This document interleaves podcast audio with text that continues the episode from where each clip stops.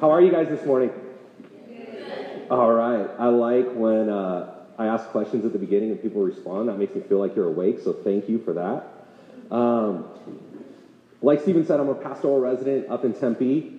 Uh, it's really a great uh, privilege and opportunity to be able to come down here and share with you guys this morning. Uh, one of my first experiences as a resident was coming down with a group of guys when um, Dave had everyone meet in his backyard and talk about um, how you guys were joining Redemption Church. And that was a really cool experience. So it's, it's kind of cool to come back full circle. And here we are and have this opportunity. And I'm excited to dive into the Word of God with you guys today. So um, before we get started, you guys, you guys heard the passage. And one of the things that I want to start with is, is a word of caution, right? Because Jesus says some pretty significant things here in this passage and we can see just from the initial reading that number one, the Pharisees don't get it, the scribes don't get it, the crowds don't get it, and Jesus' disciples don't get it.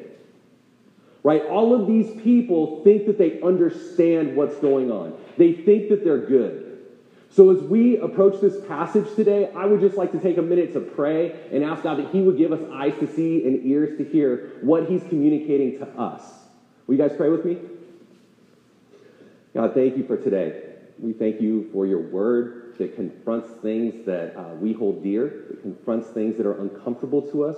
We thank you for your truth and your love and your grace. We thank you that your spirit has been moving in every single person's life um, today and previously throughout their history. We thank you for the ways that you'll move um, today and for the ways that your spirit will move uh, in our futures, God.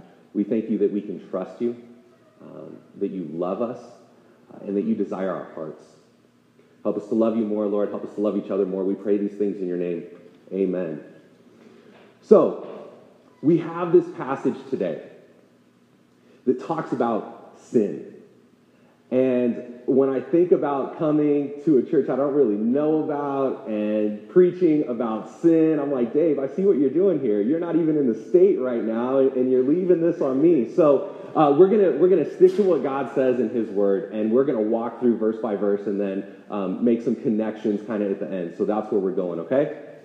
You have your Bibles, we're starting in chapter seven, verse one. It says, Now when the Pharisees gathered to him, him being Jesus, with some of the scribes who had come from Jerusalem, they saw that some of his disciples ate with hands that were defiled, that is, unwashed. So Mark's setting the scene here. We have Pharisees who are religious leaders we have scribes. Some of the scribes were actually Pharisees. They would copy out the word of God.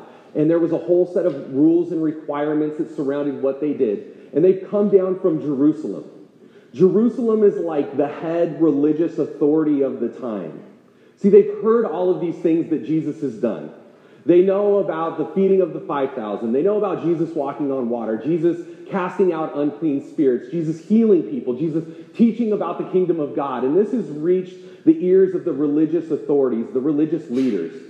And so they've sent people down to question Jesus, to spy on what he's done, to see if he's falling in line with what the scriptures say. They're really there to, to ask a question and hopefully, hopefully find an answer. Who is this Jesus? This is the question that Mark has been laying out since he started his book. Who is Jesus? What is Jesus here for? A couple weeks ago, Herod asked this question and he thought, well, maybe Jesus is John the Baptist raised from the dead. People are struggling with this identity of Jesus. Really, up until this point, the only characters in Mark that understand who Jesus is are the demons. They're the only ones who know that he is the Son of God. Everyone else is fumbling around trying to figure this thing out. And so we have these religious leaders that come down trying to decipher who is Jesus, and they are appalled. They cannot believe what they're seeing. Because Jesus' disciples will eat without washing their hands. And now this isn't a matter of hygiene like you were, you know, out in the fields and there's some dirt under your fingernails, you should probably wash your hands before you eat. This is a matter of tradition, of, of ritual, of cleanliness and uncleanliness in a spiritual sense. And so, what the Pharisees have done is they have established rules upon rules to try to protect the holiness or the sanctity of the nation of Israel. You see, in, in Israel's history, God has established a covenant with them. And God says, if you follow these rules, it will go well for you. And if not, there will be some consequences. And the nation of Israel did not always follow God's rules, and God gave them prophets who issued warning after warning and encouraged the people of Israel you got to follow what God says. We have to live life as God intended, as He designed it to be. But the people were stubborn and rebellious, a lot like us, and they did what they wanted. And so there were natural consequences. Other nations came in and invaded the land. They carried the, their um, youngest and best and brightest off into exile, into Babylon. And once God restored Israel back to their home, the Pharisees and other religious leaders rose up and, and realized what the consequences of the sin of Israel were, how it affected their community, and decided we do not want this. But rather than trusting in what God had established, they set up their own rules. They set up layer upon layer upon layer of requirement and obligation and duty. Now, these started as something good. They based these rules on God's law, what God had established. Their motivation was purity, was trying to walk according to the ways that God had said were best for the nation. But they built upon that. They added extra requirements.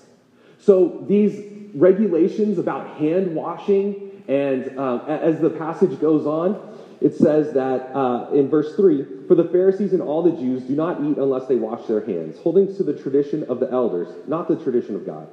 And when they come from the marketplace, they do not eat unless they wash. And there are many other traditions that they observe, such, such as the washing of cups and pots and copper vessels and dining couches. Now, God had established these laws for a specific group of people within the nation of Israel. He established these laws for the priests to observe only at a certain time, only for certain celebrations or, or um, holidays within the Jewish calendar. Now, the Pharisees said if a little bit is good, then more is better. And so, if the priests should wash their hands like this one day a year, now we decide that everyone should wash their hands like this before every single meal. They're adding to what God has established. There's um, a, a story of a rabbi who starved to death, not because he didn't have food, but because he didn't have access to water to wash his hands in this ritualized way. And this story was seen. They looked at this rabbi as a great spiritual holy man. They missed the intention of the law for the letter of the law. God desires life, right? Life in abundance, not starvation because we can't wash our hands in the right way. And think about the context here right? Like we think about washing our hands, we can go to the bathroom, wash our hands. There's the hand sanitizer stations everywhere we go because we're obsessed with these things, right? But in the nation of Israel, there wasn't plumbing. They didn't have this access to clean water, to running water. This was a burden that the traditions of men, that the Pharisees, the religious leaders had placed upon the people. It was weight here.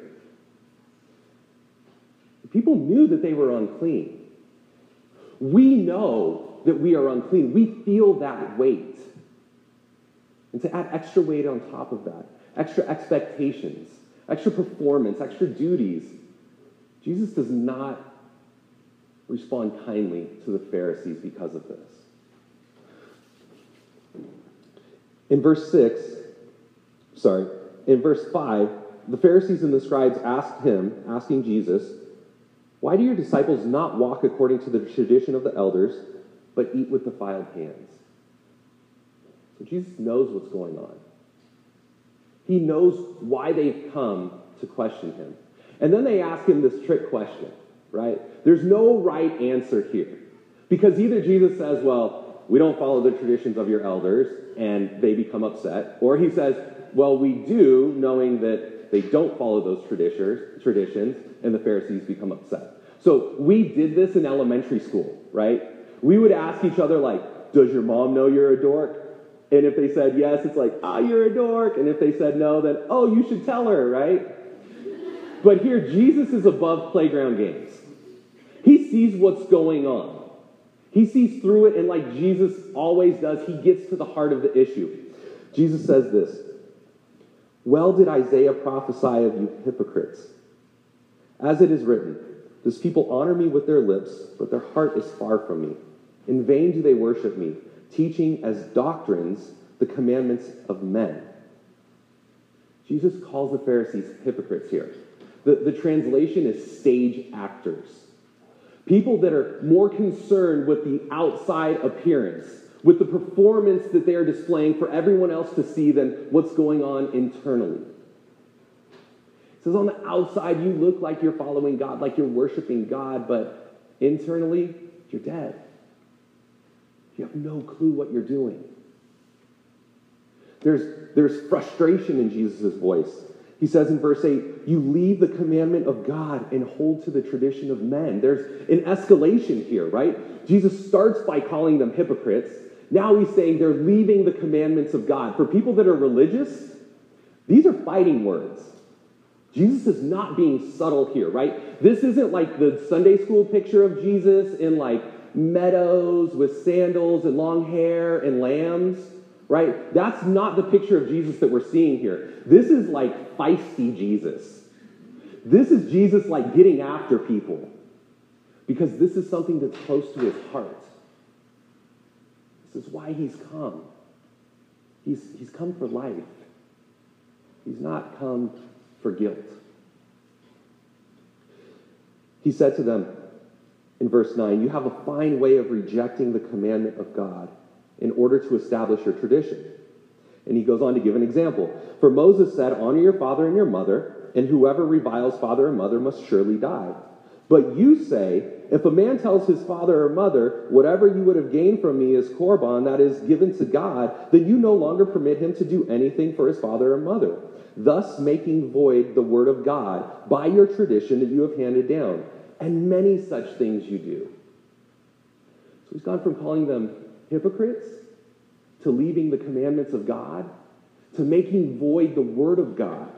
He's saying what Moses has said, the man who led Israel out of Egypt and into the promised land, the man who God communicated with directly, giving God's law to his people, the, one of the founding fathers of the religion, of the faith. Moses said this, but you contradict Moses. This man that you say you devote your life to, you stand in stark contradiction of. The Pharisees are not happy. But neither is Jesus. Because Jesus sees through the heart of this. He knows that this is not something new. This adding of rules and expectations onto what God has already said. This lack of trust in what God has spoken to his people is not a new concept. Think back with me all the way to the beginning of the story, all the way back to the Garden of Eden.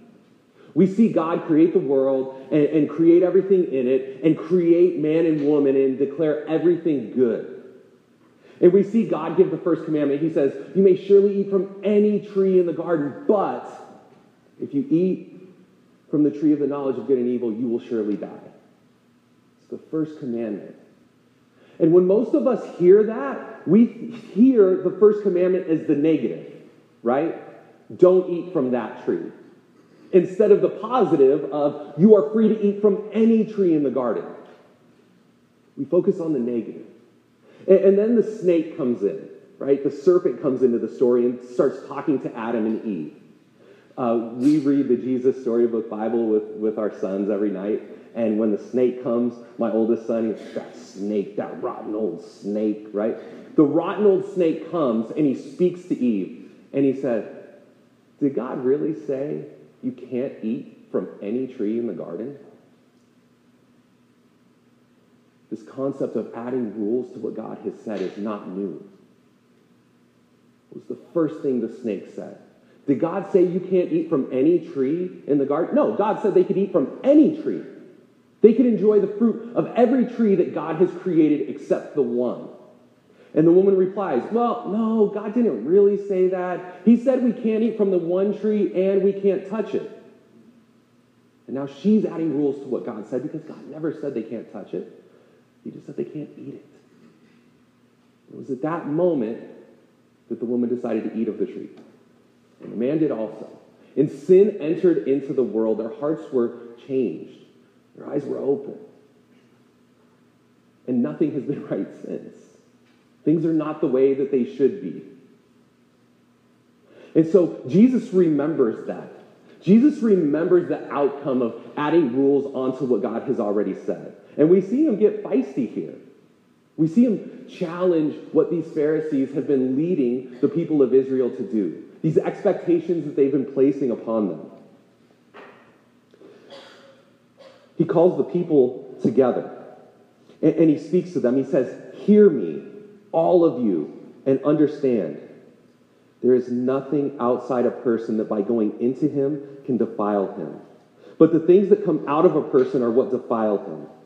And when he had entered the house and left the people, his disciples asked him about the parable. And he said to them, Then are you also without understanding?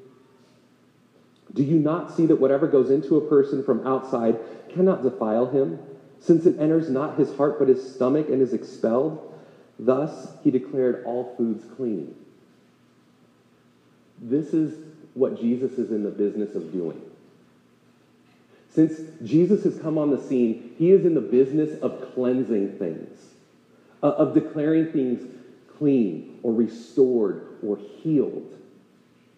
Jesus has, has exorcised unclean spirits from people and, and cleansed the individual. Jesus has gone into Gentile lands, unclean lands, and performed miracles there, cleansing and um, exposing the kingdom of God to them. Jesus has healed unclean people, right? Remember the woman who had been bleeding for 12 years? Jesus cleanses her. Um, the, the dead daughter who would be unclean for Jesus to touch, Jesus goes in and touches her and brings her back to life and, and cleanses this unclean body, this unclean place. That's what Jesus does. And now he has declared all foods clean. He says that whatever we can put into ourselves, that it's, that's not what defiles us but rather it's what comes out of us. He, he's standing in stark opposition to what the Pharisees have said, saying it's not these, these outward circumstances that you may find yourselves in which cause sin. It's an internal condition. It, it's something much deeper than whether we've washed our hands in the correct way. It, it's something much deeper than the foods we choose to eat or not eat.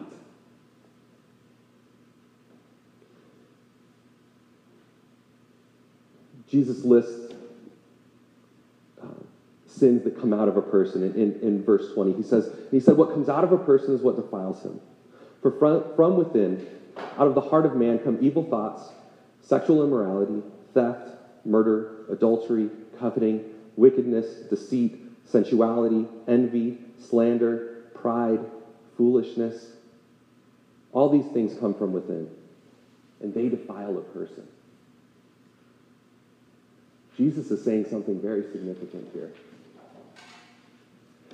He's saying that the issue is not outside, the issue is inside. The issue is us. We know this because we know our hearts. Right? I, I know this because I'm a dad and I have two boys. And at no point in my parenting did my wife or I ever decide to say, hey, you know what you should do if you're in trouble? You should lie about it. We never said that, but they know it. I, I never told my oldest son, hey, you know what would be really cool? Don't share toys with your brother. No, we have worked hard to say, dude, you got to share. There's always enough when we share. But he doesn't want to share. They hit each other. We never taught them that. I promise. But they know it. They lean in that direction. We all do. And we know these things. We know what's in our hearts. We hear those voices when we lay our heads on our pillows at night and have trouble falling asleep because of what we did or what we said or what we didn't do or say. We know the weight of that guilt. We know what it feels like to feel defiled. And if we don't know, then Jesus starts a list. right? Like if any of us think that we're above this, then he starts this list, which begins with evil thoughts. Because none of us would ever have evil thoughts, right? Even in church on Sunday morning, we still struggle with evil thoughts.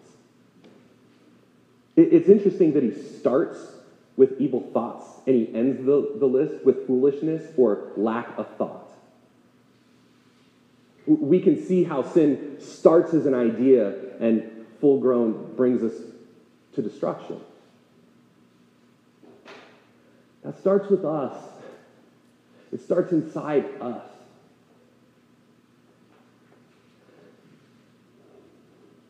The Pharisees didn't trust that God's word would keep them close to God. So they, they added things, they, they added rules to try to manufacture their, their holiness, their acceptance. And, and we can see the same train of thought in, this list. We see that Jesus calls out evil thoughts, this distrust that what, in what God says is good to think about. We, we distrust God in this, and so we start thinking about things that he says are not good. Sexual immorality, we have a distrust in how God established intimacy and what he says is right and good in relationships. There's theft. There's a distrust in God's provision of material blessings, and so we go on our own to try to obtain things because we don't trust that God will take care of us. Murder, there's a distrust in God to avenge, to judge, to carry out justice, so we take these things in our own hands. Adultery, a distrust in the spouse that God has provided, is adequate to meet our, our needs and who we are created to be. Coveting, this distrust in God's provision, and more than that, it's a hate for those people that have those things. Um, wickedness, a distrust in how God says we ought to live, so we make our own way. Deceit, we're distrusting God's sovereignty and his right judgment. So we lie, we cover things up, we manipulate situations, we fabricate things. Uh, sensuality, there's a distrust in God's goodness. And so we look to escape our reality through whatever feels good to us substances, food, mental escapes, whatever that may be. Envy, we're distrusting that God created us unique and wonderfully made and so we wish we were someone else. We, don't believe that classic saying, right? God don't make junk. Right? And so we think that we should be someone else. Slander.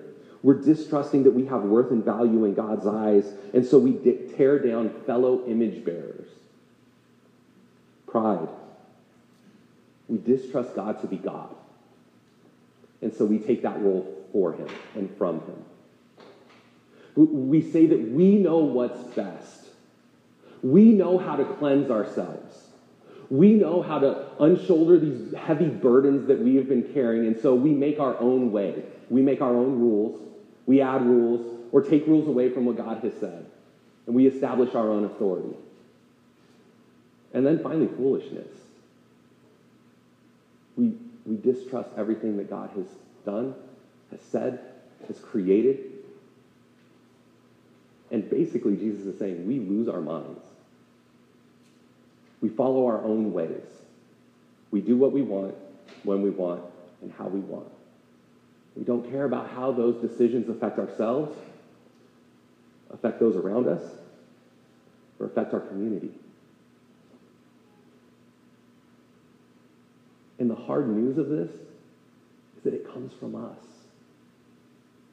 We may not all struggle with the same things um, I've, I've never murdered anyone, but I've definitely had my share of evil thoughts. And, and we have to, we have to admit that we're all made of the same stuff. We all have the same potential. Uh, th- there's a story um, after World War II, uh, during the trials at, at Nuremberg, and, and, one of the survivors of the concentration camp came in um, to, to um, be a witness against one of the men who ran a concentration camp uh, in, in, which they were housed. And, and this person just wept and wept and wept and wept. And, and everyone assumed that it was they were reliving the horrors. They couldn't believe what had happened, and, and this is triggering memories and all of these things. And, and at the end, she said, No, I realized that that guy's just a man, just like me. And I have the same potential within my heart to carry out those evil things that he did. That's the reality. This is bad news. We're all made of the same stuff. We all have the same propensity towards sin. We all carry the same feelings of weight and burden with these bad choices that we've made, and we can't blame anyone other than ourselves because we all do it from the time we're young. And this is what the Pharisees were getting at. They're saying we're defiled. Going back to the beginning, that our hands are unclean. And so if we touch this bread, then this bread becomes defiled. And as we consume it, we're even more unclean. We're an unclean people. And God will punish us. And they're partially right. This, this sin is heavy. It, it, it's weighty. It's, it's all encompassing. Um, Charles Spurgeon ha- has a quote that describes this. He says, Sin is not a splash of mud upon a man's exterior, it is a filth generated within himself. They understood the filth. They were just a little bit off in its um, in where it came from, where it comes from. It, it, it's not just something bad that I've done, a splash of mud. It's not just something that if I try harder, I can correct that and it's all good. It's filth that's generated within ourselves. But the message of Jesus, Jesus is different than the message of the Pharisees. The Pharisees assumed that defiled hands would contaminate bread and that would defile our hearts. But Jesus, Jesus lived out something different. In the book of John, Jesus calls himself the bread of life. And, if we follow out this logic, what Jesus says is, You're right. Your hands are defiled.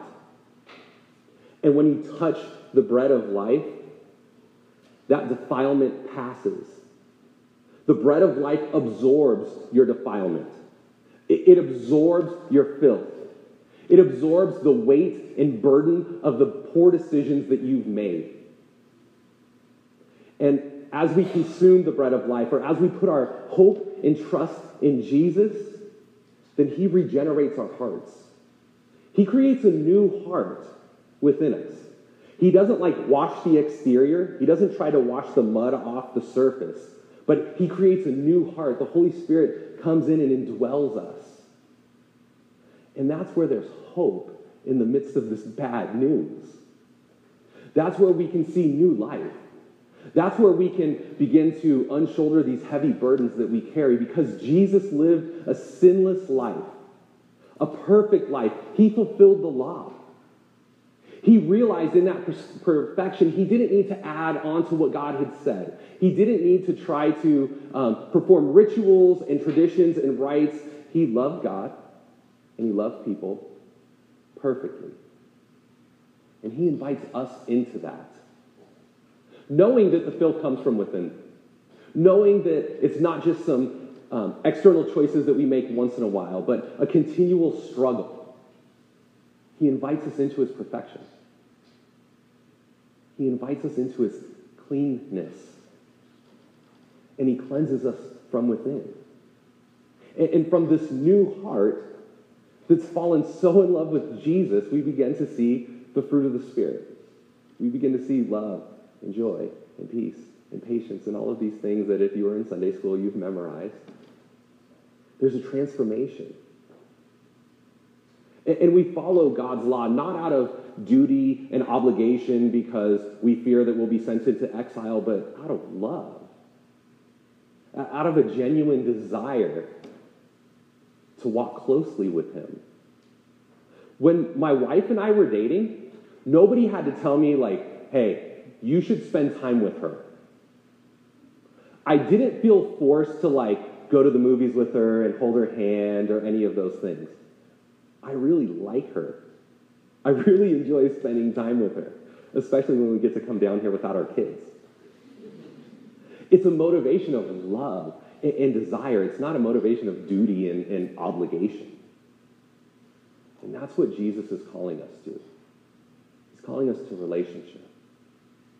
Uh, I, I have another quote by a lady named Carolyn Schneider. She says this The goodness of Jesus is an inner contagion that gives us a new birth, baptizing not our dishes, but our hearts. He shares our uncleanness and we share his cleanness. And his cleanness is stronger than our uncleanness. That is how we can now be so confident that he is with us and in us. We are clean in God's eyes. Not because we've washed our hands a certain way, or we wash our utensils a certain way, or we follow traditions of men who have added layer upon layer upon layer upon layer of rules, but because of Jesus. Because his contagion, I love that, right? Like Jesus is contagious when he gets inside of us. We thankfully absorb his contagion to cleanse us from the inside out. And from this new heart, we're motivated to obey. Jesus gets fired up about this because this is the heart of why he came. This is why he willingly endures the cross because he knows we can't do it. He knows we lean towards sin. So he provides a way where there is no way. He provides a cleansing where we can't hope to be cleansed. Provides an opportunity for us to, to be out from underneath the weight of our defilements, the weight of those choices that we made in the past, the consequences that we still carry with us today. He absorbs our uncleanness so that we may be clean and stand right before God. Will you guys pray with me?